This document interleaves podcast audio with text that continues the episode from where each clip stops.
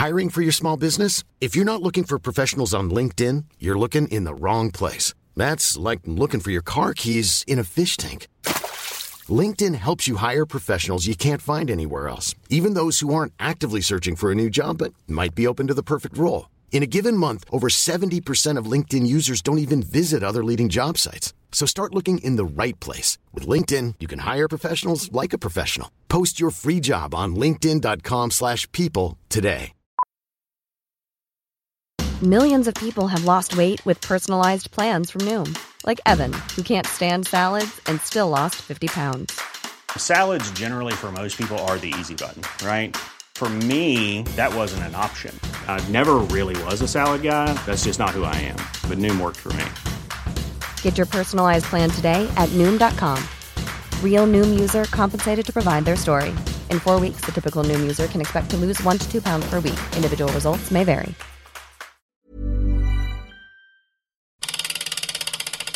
Welcome to the Rouleur podcast. My name's Jack Thurston, and this is the podcast for issue 55 of Rouleur magazine. And safe to say, this is the Tour de France issue. And um, you're joining me in sunny South Wales and um, in broiling Bermondsey. Is it broiling over there, gentlemen? I wouldn't call it quite so broiling, but the sun's out. That's pretty good for an English summer. It, it is definitely Bermondsey there. It's Andy McGrath, managing editor of the magazine, and Timothy John, writer and website editor of the magazine. And um, both of you have played a big part in the Tour de France coverage, uh, but we'll come to that in a minute after we have done the traditional opening of the podcast by picking our, our favourite photos or photo spreads. Andy, do you want to do you want to go first and dive in? Yes, I will dive in. I have gone for a photo from Alpe d'Huez by Paolo Ciaberta on page 180. And to me, it just sums up kind of not just what Alpe, what Alpe d'Huez is, but what the Tour de France is. It's taken under the crook of an elbow of a fan pushing an FDJ rider um, up part of the climb. And right next to him, there's a guy in a straw hat with a inflatable "Come on England" uh, stick, and that that is a tour. That is d'Huez. Like to me, it shows the craziness. It shows the interaction between the riders and the fans perfectly, and it's an excellent photo as well. Yeah, no, that's that's that's a great shot. That's a great shot, and I like the the caption at the bottom. A pat on the back is like a punch. it's really not nice being touched, says Andy Hampsten. So you know, don't don't um, don't do it. Basically, Yeah, they don't like it. Tim, Tim, what's your what's your photo pick? Okay, uh, this is also from Paolo Ciaberta, who just is on another plane, it seems. His It's an image from the Lacets de Montvernier, which is a climb that will appear for the first time in the Tour de France this year. Uh, it's a series of hairpins, it's black and white, it's on the side of a mountain, and to that degree, it sounds like photos you've seen in cycling magazines before. But I think with all the great photographers, and you know, I think of Pauline Ballet's images of the cobbles in Roubaix that we had earlier in the year, um, Paolo has a very original vision of this road, and uh, it's a it's a very powerful series of images. Um, so, so that's Which one are you Which one are you picking? Well. you, can't pick there's- them all. page 160 is my favourite. So that's a kind of descender's eye view from it because you're looking down. That's looking right. Down the mountain. Yeah, it looks pretty terrifying. We've got an, uh, an interview with uh, with a young pro that we'll publish on the website during the Tour de France, who won on this particular climb um, in an under 23 race. Uh, so something to look forward to there on the web in the coming weeks. I mean, it's a tremendous um, climb, and it's it's extraordinary to think that even though it's very close to, it's in the Maurienne Valley, isn't it? So um, right in the heart of cycling country in the Alps, and it's not ever featured in the Tour de France before, and that's something that I think is remarkable. The way that the organisers of the tour are constantly finding new roads to add to the course, and it's just stunning. I mean, it's a it's a, there's the following page, the double page spread um, on page 162 and 163. It's just this, it's like a great big piece of spaghetti strewn across the mountain. It's an e- extraordinary road. And I was doing it, and I was thinking, I was, I really was taking my hat off to, to Paolo, the photographer here, uh, because it looked like he'd probably had to belay down to this point where he'd taken this photograph. Um, but then I was doing a bit more research on on the climb, um, and it turns out that that is actually the view from a viewpoint that you can, if you turn slightly off the road um, at, near, at the top of the, the hairpins. I mean, it's of eight, it's 17 um, very tightly packed hairpins. You, you can get to this viewpoint. So um, that is, that, and that's a great reason to climb it as well because it's, it's a great it's a great view.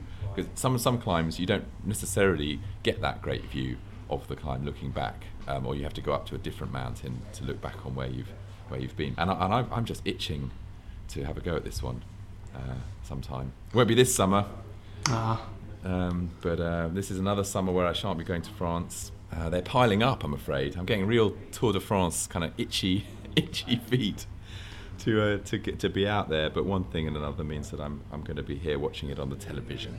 But um, my pick um, is also from the from the from the Tour de France coverage, the road trip, and it is it is a great double page spread. I'm just flicking through. I should have marked it, shouldn't I? Of the place where they make the trophy that uh, oh yeah, Sevres. to winners of the the tour, and this is on page 186, 187, which is a double page spread of really quite a nice load of mess, artisan mess is what this is really. So it makes a change from a load of um, tubes and some files, um, which you'll often see uh, it, in in Rouleur. And this is this looks like it's I don't know what they do, whether it's the enameling part of it or whether it's the bit where they they're grinding it down or painting it or something like that. But this is the bowl that, that you get, um, the kind of gilt enamelled bowl. Um, and I just like the fact that it's you know made by hand. Really nice. Uh, I thought it was a fantastic story. I mean, yeah, because I always wondered about the trophy, and I'd never seen an explanation about how it was made, where it was made, if it was worth a lot. Which, as you'll see in the story that Ian's done, Ian, the editor, um, it went for auction in 2010. One of them at the uh, princely sum of 168 pounds. Although I- I'd say that wasn't one that was actually for a Tour de France No, victory, was it? That's right. No, no, but they're given out to all to all sportsmen. Yeah. It turns out, but it's a fascinating read, and Definitely a good Rouleur angle on uh, on the tour. Um, do we have a competition winner from last time's competition? yes, we do, Jack. Excellent. The question was uh, from Rouleur 54 How many times has Helen Wyman been national cyclocross champion? The answer was, of course, nine times. So, congratulations to Mark Silcox, and he wins a DVD of For the Love of Mud and a matching casquette. So, uh, well done, Mark. Well done, Mark. And do we have a competition this time? We do, absolutely. We do. Okay, we'll come to that. Come to that near the Okay. end, right? Keep you hanging on. there. Yeah, suspense. All right. Well, look. Before we get into the tour, Alberto Contador, good timing with his um, success at the Giro. I'm guessing that, that that wasn't you hastily getting this piece done because there are some aspects of the piece which which indicate that it predates the Giro uh, success, but it's just good good Rouleur timing. Yeah, I mean, we've actually been planning this feature for the last nearly 12 months. Carlos Arribas, the Spanish journalist for El País, has been working on it for a while, and obviously he's followed Contador for his whole career. I mean, Carlos has been doing, has been covering cycling for 20, 30 odd years. Frankly, I thought, okay, we'll put this in, and Contador will crash out in the first three days, and it'll be a complete waste. But I'd say, yeah, we've been fortunate in that he couldn't have really had a more topsy turvy Giro and still won it. Um, but it's a fantastic big picture of his whole career and his emotional experience with the, the many ups and downs that he's had, especially in the last five years. I don't know that there is an English language biography of Alberto Contador, which is kind of surprising given that he is the dominant figure in bike racing on the road in the last few years. And it shows, I suppose, how Anglo-centric we are as um, as British English-speaking uh, cycling fans that nobody's thought. I mean, there must be Spanish language uh, biographies, or maybe Spain doesn't have the same boom in cycling publishing that we're experiencing in the uh, English-speaking world. But what's go- why, what's going on there? That is extremely strange. I, I can't even think of seeing one in Spanish, but maybe I just haven't been looking, uh, seeing as it isn't really a language I speak. And you'd think that he'd have one because it isn't just the way he races is really exciting. His life has been crazy, you know, from the uh, from the brain aneurysm to the fact he keeps a lot of birds in his house in Madrid. I think. I mean, he's not really a dull guy. So I'm guessing it'll be done in the next few years. If it hasn't, though, I mean, the, the time is now, seeing as he's going to retire in two years. Is it?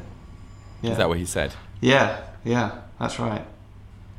Mm-hmm. Well, I, I, was struck by um, by the fact that he seems to be utterly miserable. I mean, here's, here's a quote from the from the piece. Um, Contador, his friends say, is tired, tired of being a cyclist and tired of living in Switzerland. He's tired, sad, misunderstood, and very lonely.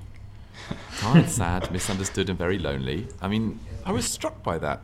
You know, you don't expect people at the top of their sports to be kind of all just having a great time all the time, but it does, it, from this, he looks like he's a, he's absolutely um, on the verge of depression. I think it's um, it's important to understand the the pressures that a guy that absolutely at the top of the sport is under, particularly if they're not uh, an extrovert personality. I was lucky enough to spend some time with the team at the Giro, and uh, we had breakfast with the team before stage 15, and uh, he got on the coach. And the next time I saw him was in the start town Marostica, where he was getting off the coach. And, and I say I saw him, what I saw were 500 people surrounding uh, the narrow uh, doorway, and then Tinkoff Saxo helpers on either side of him pushing back the crowd, and him in, and Contador inching forward on his bicycle to the to the sign on.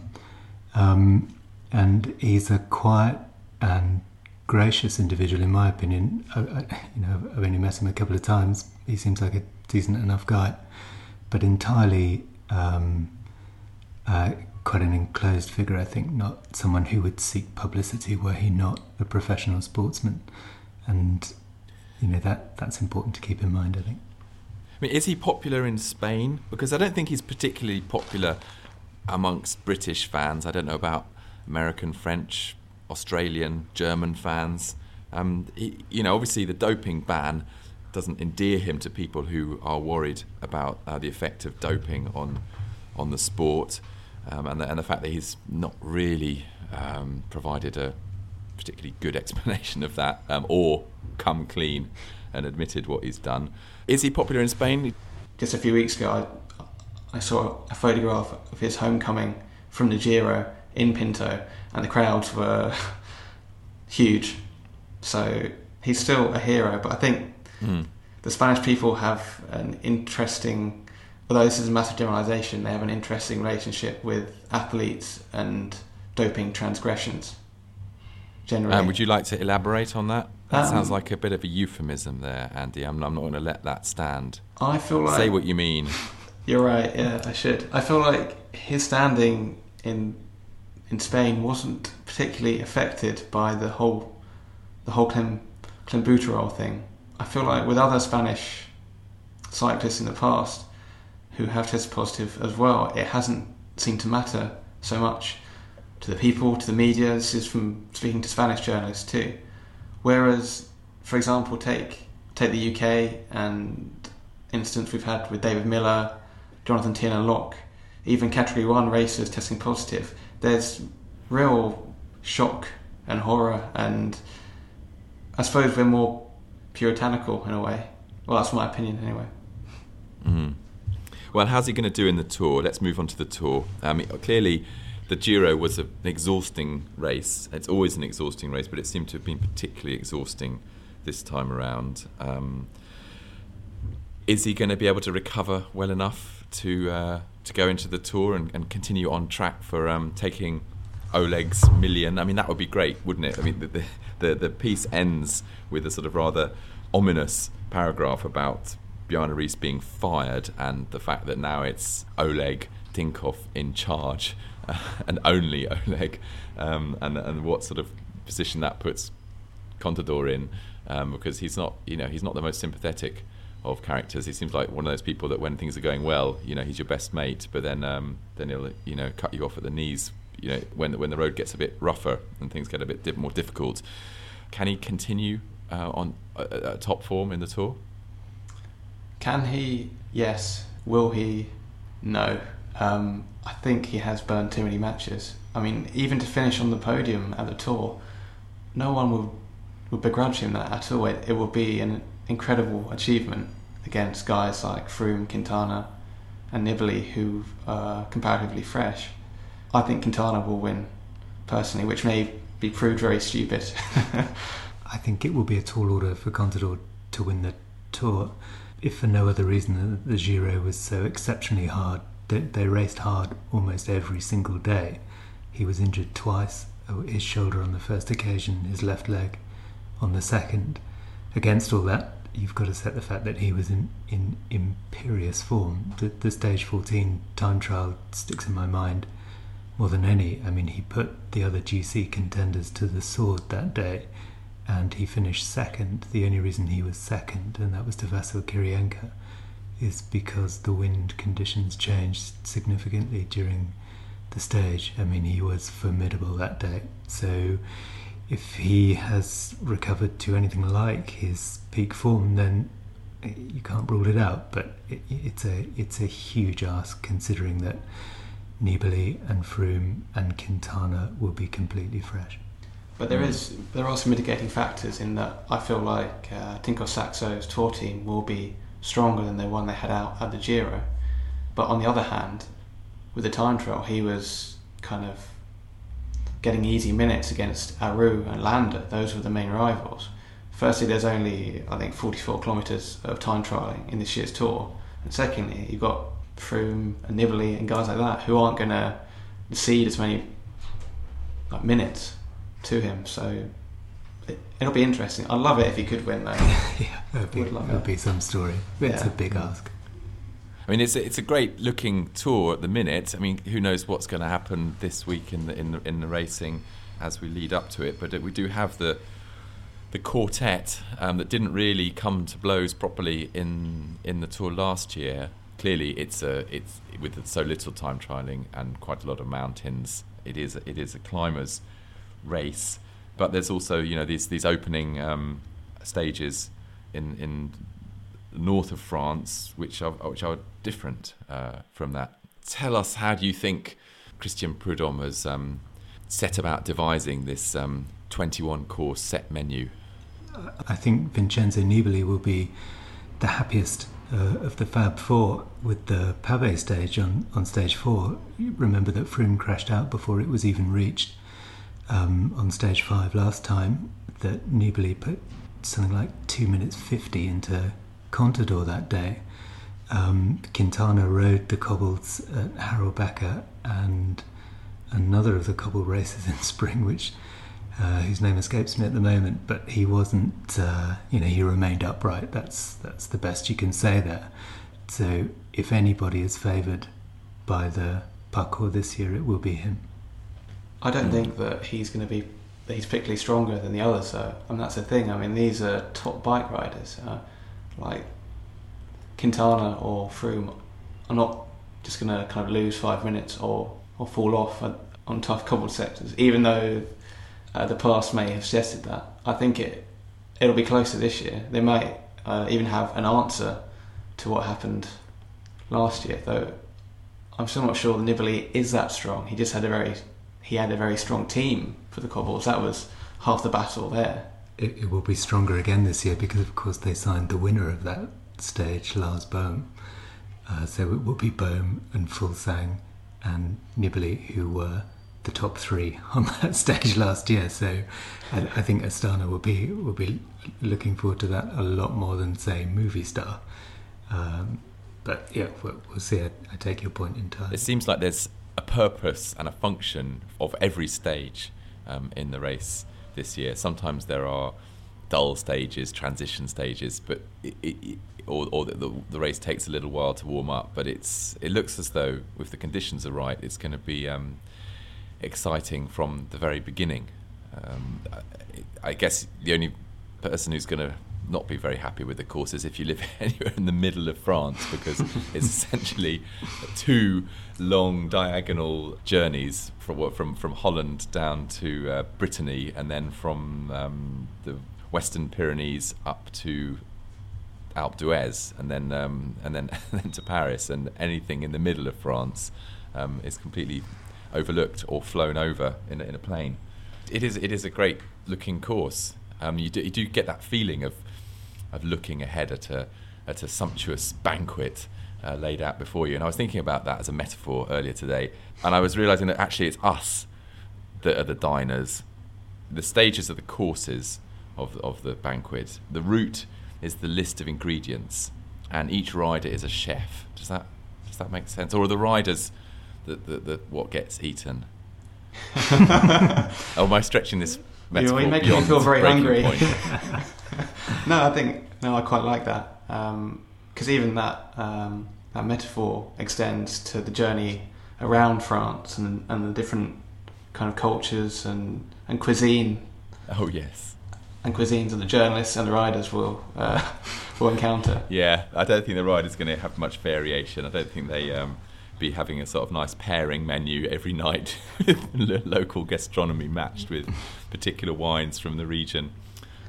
But what Christian um, Prudhomme's done here uh, to even extend this this food metaphor further is that he really has sprinkled these spicy ingredients into the first course of the tour. This is getting a bit ropey now, isn't it? into, the, into the first week of the tour.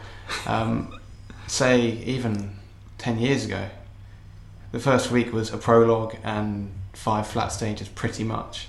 This bears almost no resemblance to that past, and it's a cliche, but there are a lot of stages in the first week where the tour can be lost and not won.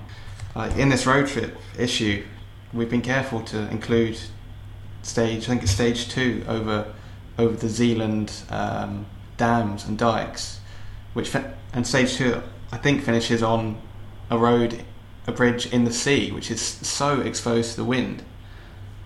And Luke Rowe was telling me that it's going to be carnage.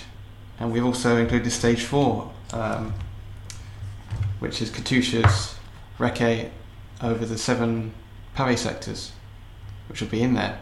Um, and that could be savage as well. I mean, there are there could be just one or two contenders left in the race if things go badly wrong. Yeah, I, I agree entirely. I, I think um, that's following following a recent trend. You know, among all the Grand Tours, we saw it again at the Giro last month. But uh, the idea of a gentle week in which the riders, you know, get to find their legs is is a thing of the past, um, and brilliantly so, of course, at the Tour last year. Um, you know, stage two into Sheffield, one of the most exhilarating finishes I've seen, I think, in the tour. Um, the Vuelta nowadays, they're pretty much climbing from the second stage. Uh, so I think, uh, you know, Grand Tours are now a race for the full three weeks rather than 10 days. And one of the features that I, I very much enjoyed in, in the magazine this time is Andy, your chat with Bernard Thévenet um, stage 17 gave you a pretext because this was uh, the Praslin where Thévenet, as you put it, dethroned Eddie Merckx um, back in the 1970s. Um, he made a lot of interesting observations about the difference between bike racing in um, his day and and now. Yeah. And he said that it's less susceptible to a surprise. And all that we've been saying just now is that actually the route maybe is more susceptible, or maybe the, that's a response to the fact that cycling has become a bit more predictable um, and a bit less of the unexpected is working its way into the course, and therefore organisers are throwing in crazy stuff. Do you want to respond to what to what Thévenet um, had to say about the differences between um, his day and now? I can see where he's coming from in some ways. Uh, say with the course, as we've just been talking, uh, you'd have to say it is built for surprises. But of course, it's the riders that that do the course. It's not it's not on paper, as it were. I can see what he means if he means that the breakaways no longer go to the finish, so that's a kind of controlled formula. Absolutely. I mean, the day of the flat stage breakaway in the first week, gaining five minutes, six minutes, and even having the odd contender in, I think is over pretty much, unless it's you know really really windy or over cobbles. Um, at the same time, I'm not sure really where he's coming from. Say, even in his era, it was Merckx who was winning most of the time, and that, that isn't so surprising.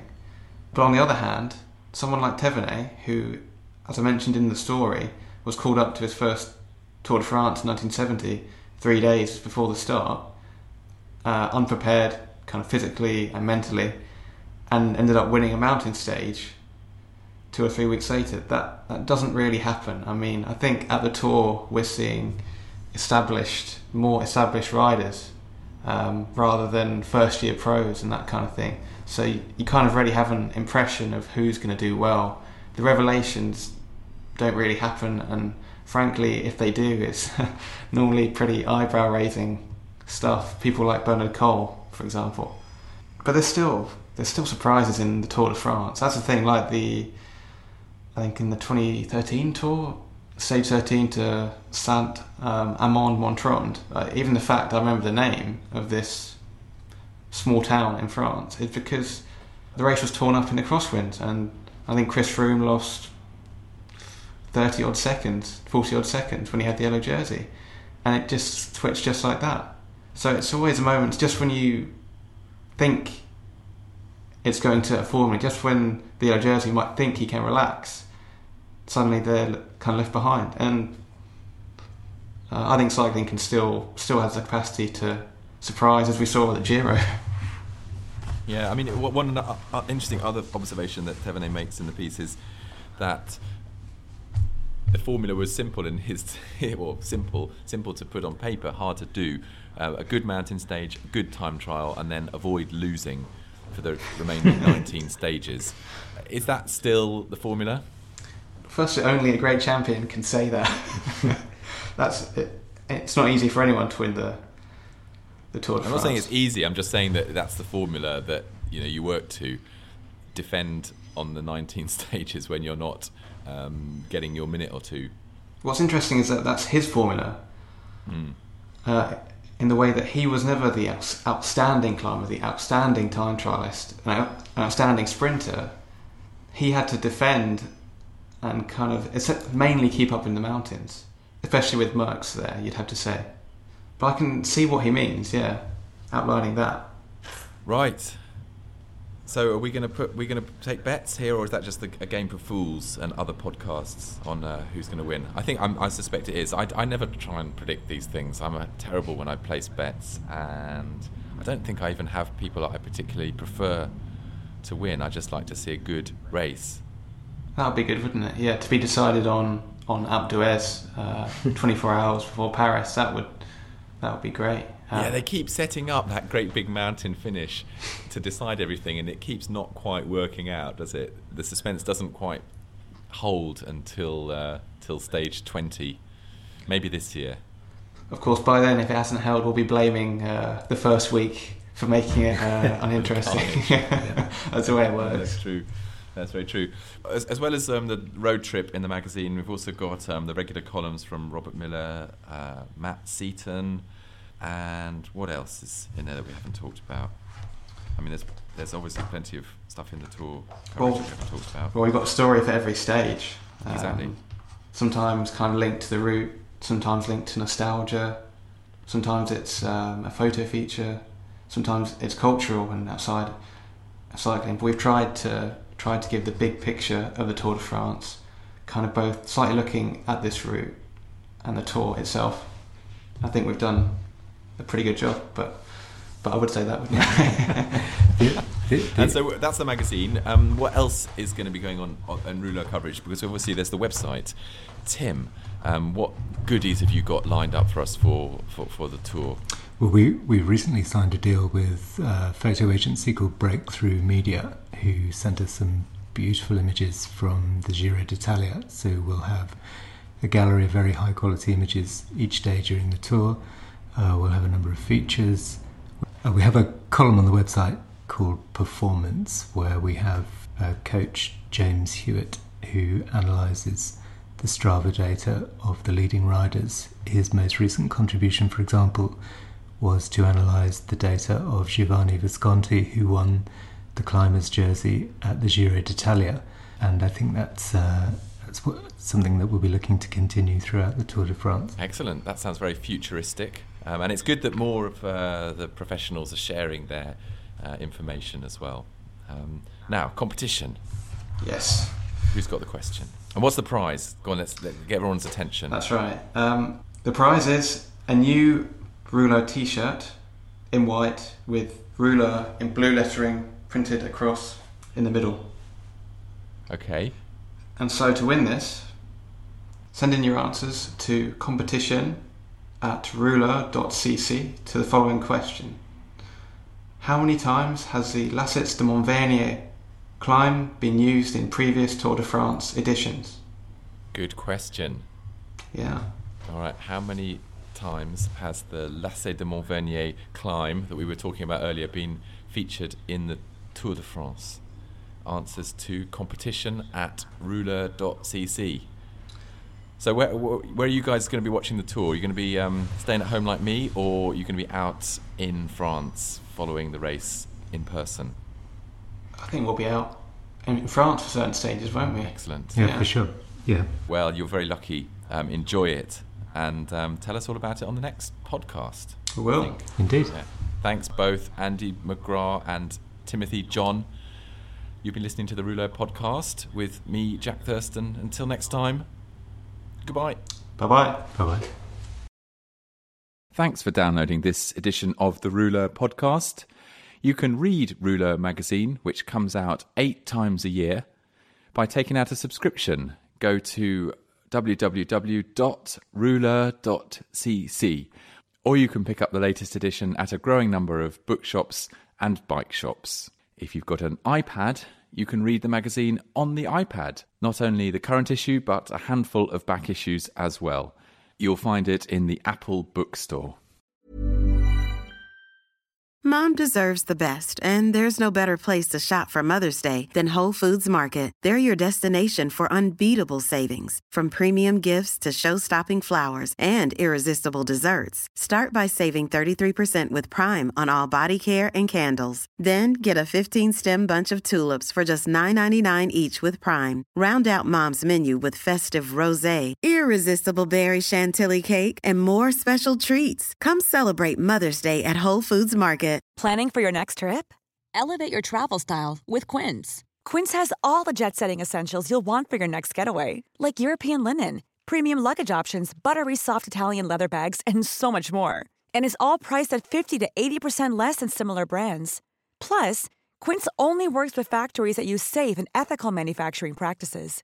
Pack your bags with high-quality essentials you'll be wearing for vacations to come with Quince. Go to quince.com slash pack for free shipping and 365-day returns.